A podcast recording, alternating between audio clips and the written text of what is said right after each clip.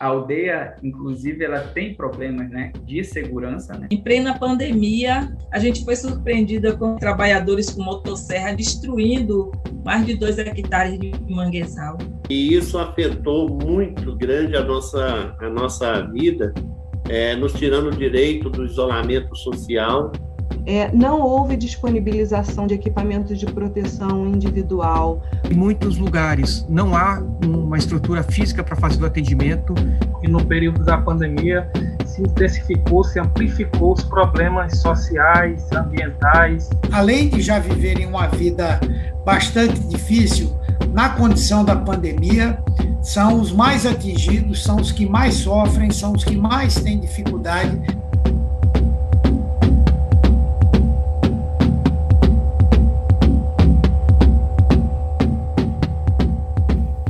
Este é o podcast Direitos Humanos em Ação.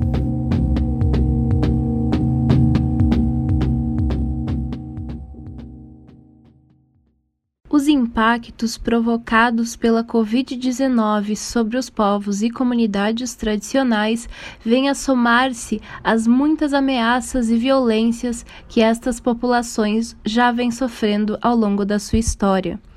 Nesse terceiro episódio, apresentaremos quatro casos documentados que expõem as violações sofridas pelos povos e comunidades tradicionais no contexto da pandemia da Covid-19 no Brasil.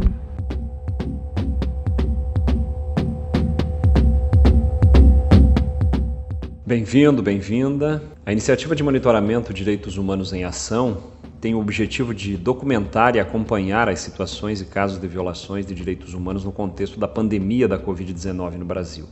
De junho de 2020 até o momento atual, foram documentadas pelo menos 17 situações de violações. Eu sou Enéas da Rosa, secretário executivo da Articulação para o Monitoramento dos Direitos Humanos no Brasil. E eu sou Manuela Nunes, assessora de comunicação também da Articulação. Nós estaremos presentes em cada episódio deste podcast, apresentando os contextos e realidades destas violações de direitos humanos que envolvem diferentes grupos e acontecem em diversos territórios por este Brasil afora.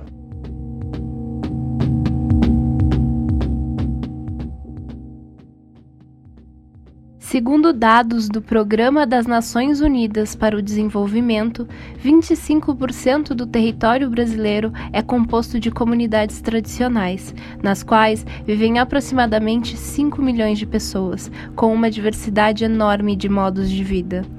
Assim como tem sido com os povos indígenas, também os povos e comunidades tradicionais, em sua ampla diversidade no Brasil, sofrem violações permanentes em seus territórios e veem cada vez mais diferentes medidas e matérias legislativas avançarem contra direitos constitucionais já garantidos. Nesse sentido, o que temos visto é um Estado que, por um lado, tem enormes dificuldades para enfrentar o racismo institucional e evitar o aumento da violência sobre esses povos e comunidades, e que, por outro, estimula a cobiça e a exploração do capital sobre os recursos naturais existentes em seus territórios.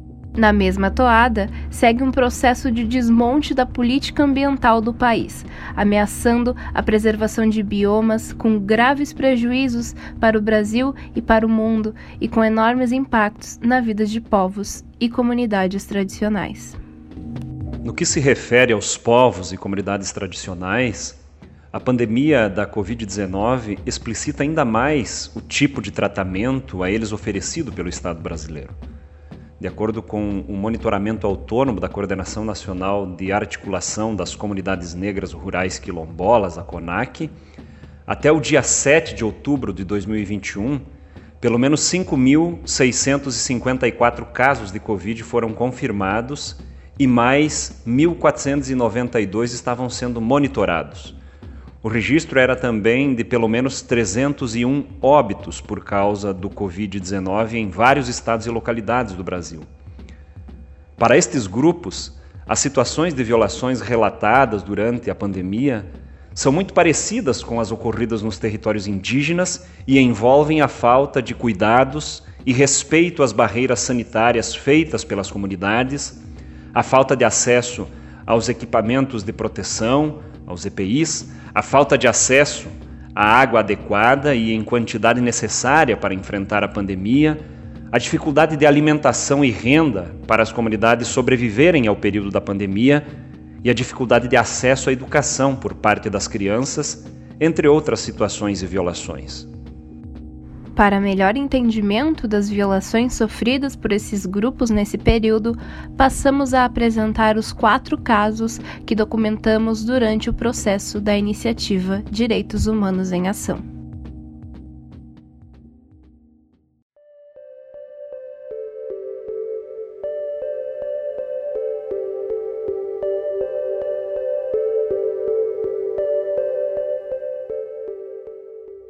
Dentre as principais violências, o racismo ambiental é um traço histórico que marca a vida das comunidades tradicionais em seus territórios, presente para diversas comunidades brasileiras e que se agravou durante a pandemia, momento de maior fragilidade para estes grupos, povos e comunidades. Nosso primeiro caso evidencia essas violações. Localizada no município de Salvador, na porção leste da Baía de Todos os Santos e próximo à Baía de Aratu, a Ilha de Maré ocupa uma área territorial de aproximadamente 10,65 quilômetros quadrados, sendo considerada desde 1982 uma reserva ecológica municipal inserida na área de proteção ambiental da Baía de Todos os Santos. A ilha abriga famílias remanescentes de quilombos, com muitos e muitos integrantes vivendo em diversas comunidades tradicionais extrativistas. Colônias de pescadores e marisqueiros, tirando o sustento das famílias da pesca artesanal, das atividades de artesanato e do turismo. A Ilha de Maré é impactada há anos com a contaminação de resíduos industriais e petroquímicos por estar inserida na Baía de Todos os Santos, a qual comporta além de centros industriais, o complexo petroquímico de Camaçari e diversos terminais marítimos. Apesar da proximidade à capital, a ilha ainda sofre com a falta de infraestrutura básica e com o precário atendimento à saúde, por exemplo, as quais, no contexto da pandemia, agravaram-se ainda mais. Durante a pandemia, persistiram a falta de infraestrutura e o suporte adequado em equipamentos na única unidade de saúde da família, sem atendimento 24 horas, para mais de 10 mil moradores. A pandemia também comprometeu as atividades econômicas dessa comunidade, já que grande parte das famílias dependem da comercialização do pescado, do artesanato e dos produtos agrícolas, que é garantia de sua renda. Para aumentar essa problemática, as famílias relataram dificuldade em acessar o auxílio emergencial Agravando ainda mais a situação, sem a existência de barreiras sanitárias, turistas frequentavam a ilha tentando se refugiar do vírus, porém só prejudicando a proteção dos moradores e moradoras da região. Assim, o poder público se mostrou alheio em dar assistência em saúde para essa população, como também não fez nenhuma medida que impedisse a transmissão do vírus no território. Marisélia Lopes é uma das lideranças do movimento de pescadores e pescadoras da Ilha de Maré e conta sobre outras intervenções no território que aconteceram mesmo durante a pandemia da Covid-19. Nós temos se colocado enquanto guardiões mesmo da natureza e assim tem sido difícil a gente fazer essa, essas lutas porque nossos, nós povos e comunidades tradicionais a gente não consegue desassociar nós enquanto povo da natureza. Então, qualquer impedimento que chega, que ameaça, que viola esse direito, né, os direitos ambientais, o direito das espécies que precisa ser garantidas e tal, então a gente também tem um sofrimento assim, né? Em plena pandemia, o ano passado, em setembro do ano passado, a gente foi surpreendidas com um projeto chamado Bahia Terminais, que chega dentro do Rio de Aratu, e que é, nesse projeto a gente descobre, e a gente não foi consultado, não teve audiências públicas, a gente foi surpreendida com trabalhadores com motosserra destruindo e destruiu mais de dois hectares de manguezal.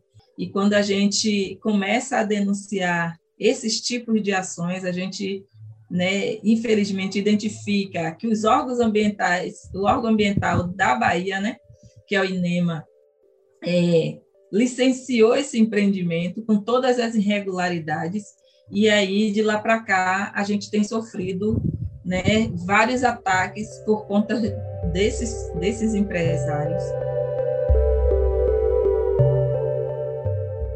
Já os moradores da comunidade Taquaril dos Fialhos demarcam a luta contra as potenciais violações a seu direito à água e a seu direito a um território livre de mineração e contaminação por resíduos tóxicos oriundos da extração mineral. A comunidade está localizada no município de Licínio de Almeida, no estado da Bahia.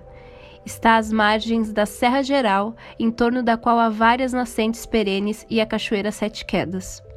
Há anos, os moradores têm se organizado para defenderem seu território, resistirem e se contraporem às propostas da exploração mineral das empresas do setor minerário que já passaram pela comunidade. Desde 2018, a companhia Vale do Paramirim atua na região e alega ter encontrado nas terras da comunidade depósitos de rochas de minérios. Diante desta possibilidade, a empresa tem oferecido altos valores para a compra de terras nos locais onde eles pretendem fazer a pesquisa, mesmo depois de os moradores se posicionarem contra a iniciativa. Essa situação continua e, mesmo durante a pandemia, permanece o assédio da empresa aos moradores, em exemplo do que ocorreu em junho de 2020, quando, em uma abordagem invasiva, os moradores denunciaram pelas redes sociais as tentativas de entrada na comunidade promovidas por um dos responsáveis da empresa.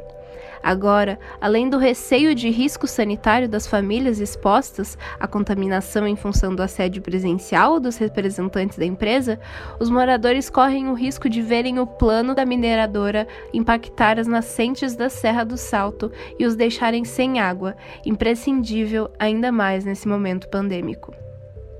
E assim, a população do Taquaril segue resistindo, contando com o apoio e a solidariedade da sociedade civil para defender o seu território, assim como exigindo dos poderes públicos um posicionamento e medidas frente a esse ataque contra a comunidade e aos bens naturais de toda a sociedade. O assessor jurídico da Comissão Pastoral da Terra Regional Bahia, João Batista Pereira, traz sua fala representando a comunidade Taquaril dos Fialhos. Em, em, se tratando do período de pandemia, o que, que mais a comunidade viu, né? Porque e, e vive, né? Ela é uma comunidade de idosos e estava em isolamento social, né? E a empresa Vale do Paramirim rompeu todo esse processo de isolamento da comunidade. Foram visitas constantes, reuniões constantes, ligação constante para a família onde eles querem desenvolver a pesquisa, né? um assédio muito grande. Agora, para se ter uma ideia, a empresa ela, ela quer, quer adquirir aquela área onde vai ocorrer a, as pesquisas, né? por mais que o requerimento dele abrange uma área bem maior, mas ela quer adquirir aquela área daquela família. Então, assim, há um processo de, de assédio, né? É, muito grande sobre aquela família e sobre as 32 famílias da comunidade Itaquaril do Ciado. Ela é uma comunidade de agricultores que tem um processo de produção muito grande, uma terra muito fértil, né? Então, assim, eles produzem e tem uma suficiência é, alimentar muito grande, né? Frutas, hortaliça, animais de leite, né? É, é, a própria cachaça também eles produzem naquele vale ali, né? A resistência que eles é, desenvolvem, né? Que a comunidade desenvolveu em, com a ajuda, é claro, da Comissão Passada da Terra, do MAN e outros parceiros, né? Ela, ela criou um documentário, né? Não é só uma terra, nada paga a vida que temos aqui. Esse documentário está disponível na internet e ele retrata exatamente isso que eu tentei resumir aqui agora de forma bem rápida, né? caracterizando as particularidades daquela região e a investida é, da mineradora na, na, naquela localidade. Outro caso documentado pela iniciativa DH em Ação é o do território tradicional geraizeiro de Vale das Cancelas, que está localizado no norte do estado de Minas Gerais. Essa região sofre um processo histórico de grilagem de terras por parte de empresas de silvicultura, de eucaliptos e latifundiários, grileiros, que expulsaram muitas famílias de suas terras. Desde que o empreendimento Mantiqueira Transmissora de Energia chegou à região do território tradicional em meados de 2017, as famílias vêm passando por um processo de violações de direitos promovidas diretamente por essa empresa e por várias empresas terceirizadas. No contexto da pandemia, essa empresa invadiu áreas das famílias com máquinas, placas e circulação de veículos e funcionários. Esta situação tem dificultado ainda mais a situação da comunidade, que já tem atendimento de saúde precário, que conta com apenas uma unidade básica de saúde. Os leitos de UTI mais próximos ficam a mais de 100 quilômetros do território geraizeiro. Em abril de 2020, foi renovada uma liminar em favor da empresa Mantiqueira Transmissora de Energia, autorizando a retomada das obras de construção de uma fazenda vizinha no território tradicional geraizeiro do Vale das Cancelas. Com a liminar, cerca de 40 trabalhadores e trabalhadoras terceirizados, moradores de diversas cidades do entorno e de outros estados, chegaram ao Vale das Cancelas sem passar pela quarentena mínima de sete dias. A reentrada foi acompanhada em maio de 2020 por 16 policiais militares. Porém, a área onde foi efetivada a emissão de posse pelos agentes não foi a Fazenda São Francisco, presente na liminar, e sim a Fazenda Buriti São Lourenço, que é de posse das comunidades e sobre a qual está aberta ação discriminatória desde 2005.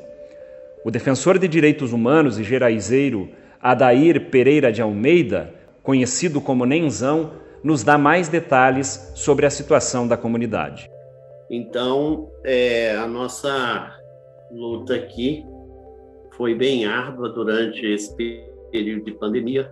Nós solicitamos os órgãos de defesa do direito da saúde, né, de combate à Covid, para instalar barreiras sanitárias, nem por parte do governo estadual, nem federal e nem municipal, instalar é, barreira sanitária e nem tiveram um controle sanitário para impedir que a pandemia avançasse aqui dentro do nosso território.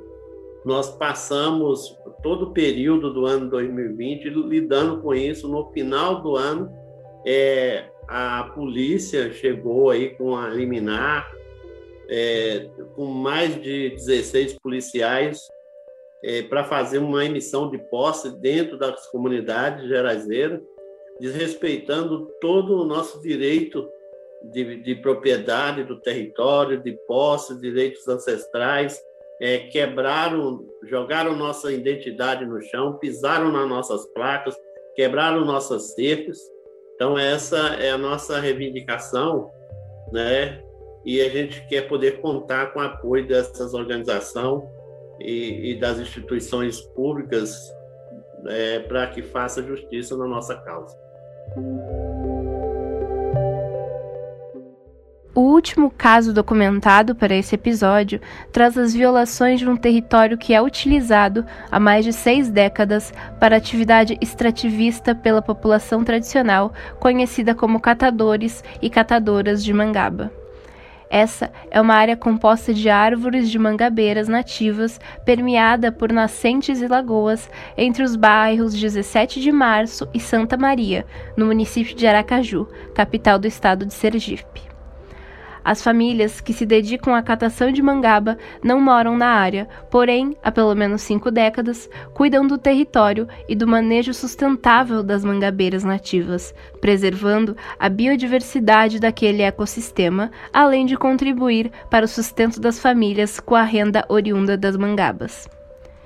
Essas famílias já se caracterizam como comunidade tradicional, sendo parte do patrimônio sergipano pelo seu modo de criar, fazer e viver, sendo protegida por lei e detentora de direitos. Com a pressão ambiental sobre o espaço, as ocupações irregulares no território tradicional causaram conflitos e ameaças de violência às famílias e lideranças extrativistas, levando inclusive integrantes da comunidade a serem incluídos no Programa de Proteção aos Defensores de Direitos Humanos. Em plena pandemia, com o pretexto de executar um projeto habitacional, a Prefeitura Municipal de Aracaju tentou impor profundas restrições, se não extinguir a possibilidade de uso extrativismo pela comunidade catadora de mangaba das áreas de Mangabeiras. Mesmo depois de uma decisão judicial que suspendeu a obra e autorizou a comunidade catadora a continuar exercendo o extrativismo na área, tratores a serviço do município de Aracaju derrubaram os barracões utilizados pela comunidade para guardar ferramentas e estocar as frutas, bem como arrancaram dezenas de pés de mangaba. Quem dá voz para o caso aqui no nosso podcast é o Wilson de Sada Silva, presidente da Associação de Catadoras e Catadores de Mangaba, Padre Luiz Lemper. Essas terras, só para vocês terem uma ideia, pertencem à União. Mas há mais de 60 anos, esse, o nosso povo conservou, cuidou, preservou. E agora, essas terras foi doada à prefeitura sem nenhum respeito, sem nenhum respaldo à comunidade de extrativismo. Nós somos mais de 250 pessoas e 11 famílias madriarcas e patriarcas que cuidam e, e preservam essas áreas. Essas áreas foi doada à prefeitura pra, com o intuito de construírem casas eh, populares, porque há um, seis anos atrás essas casas, esses barracos estavam em torno né, da, nossa, da nossa reserva. Nós resistimos com muita dificuldade durante esse período, mas a, a, a União decidiu doar, eh, mesmo com o diálogo acontecendo ali, a, a Geovanca resolveu passar as terras para a prefeitura, mesmo sabendo da nossa história, da nossa existência o prefeito está decidido, ele, ele, ele derruba as árvores, cometendo crime ambiental. Depois viola os nossos direitos humanos, adentrando dentro das nossas áreas com moto.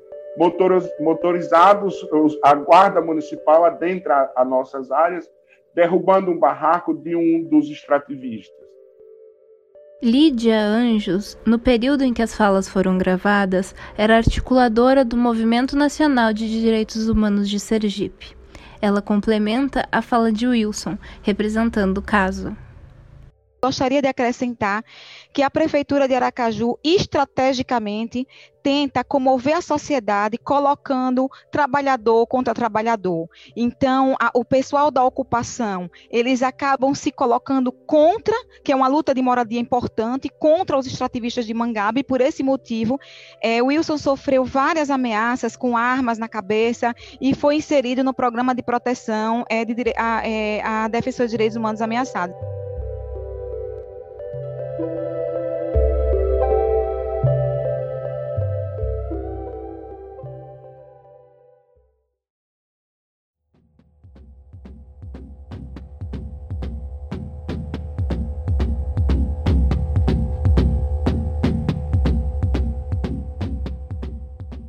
Além das violações citadas nos quatro casos que acabamos de ouvir, destacamos duas questões mais gerais que prejudicam diretamente estas populações e comunidades.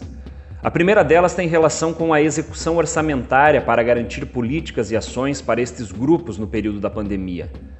A análise do orçamento da União, feita pelo Instituto de Estudos Socioeconômicos, o INESC, aponta que a ação distribuição de alimentos a grupos populacionais específicos, que pode ser executada tanto pelo Ministério da Cidadania como pelo Ministério da Agricultura, Pecuária e Abastecimento, MAPA, teve 7,8 milhões de recursos autorizados em 2020, mas entre janeiro e junho só gastou 345,2 mil, menos, portanto, de 5% do total. O Programa de Aquisição de Alimentos, também de responsabilidade do Ministério da Cidadania e do MAPA, prevê a aquisição de alimentos dos produtores da agricultura familiar e a distribuição para equipamentos públicos, bem como a distribuição para grupos populacionais específicos, como é o caso dos povos e comunidades tradicionais. Contudo, pelas informações orçamentárias de 2020 e 2021, não é possível identificar o montante destinado especificamente aos quilombolas, seja na aquisição ou na distribuição dos produtos alimentícios. Outra questão importante que merece atenção se refere à vacinação.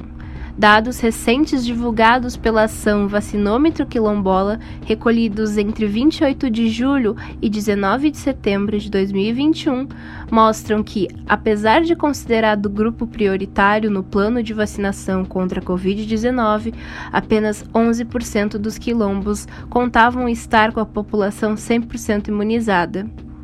Isso significa dizer que a prioridade de vacinação não se efetiva em termos reais.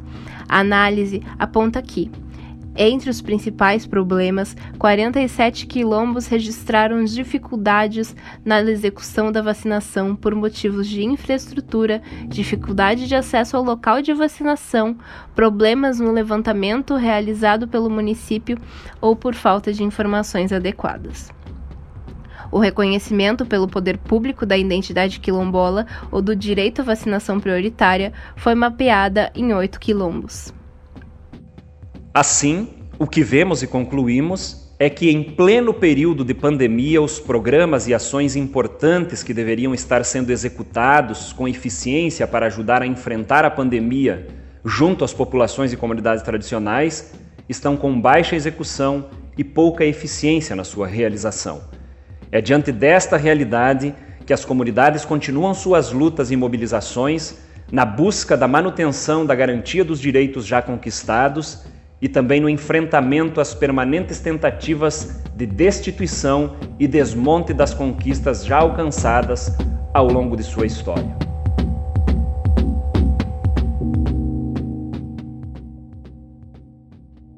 Ao longo desta série de podcast, Direitos Humanos em Ação, Trataremos de vários temas que foram documentados em parceria com diversos representantes de organizações de diferentes regiões do Brasil.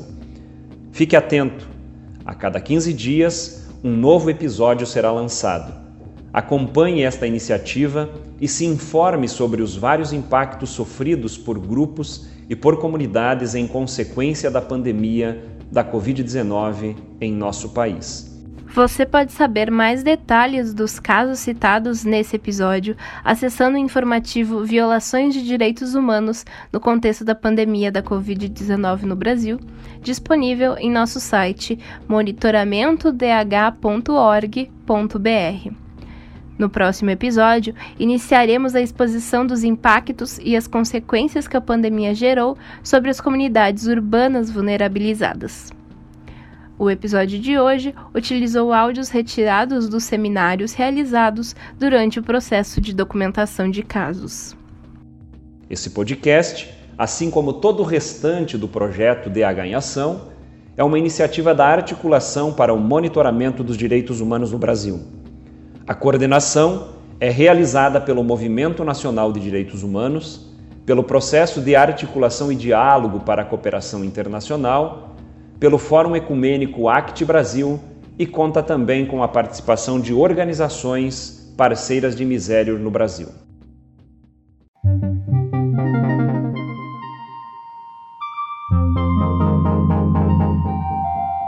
Este é o podcast Direitos Humanos em Ação. Nos encontramos no próximo episódio.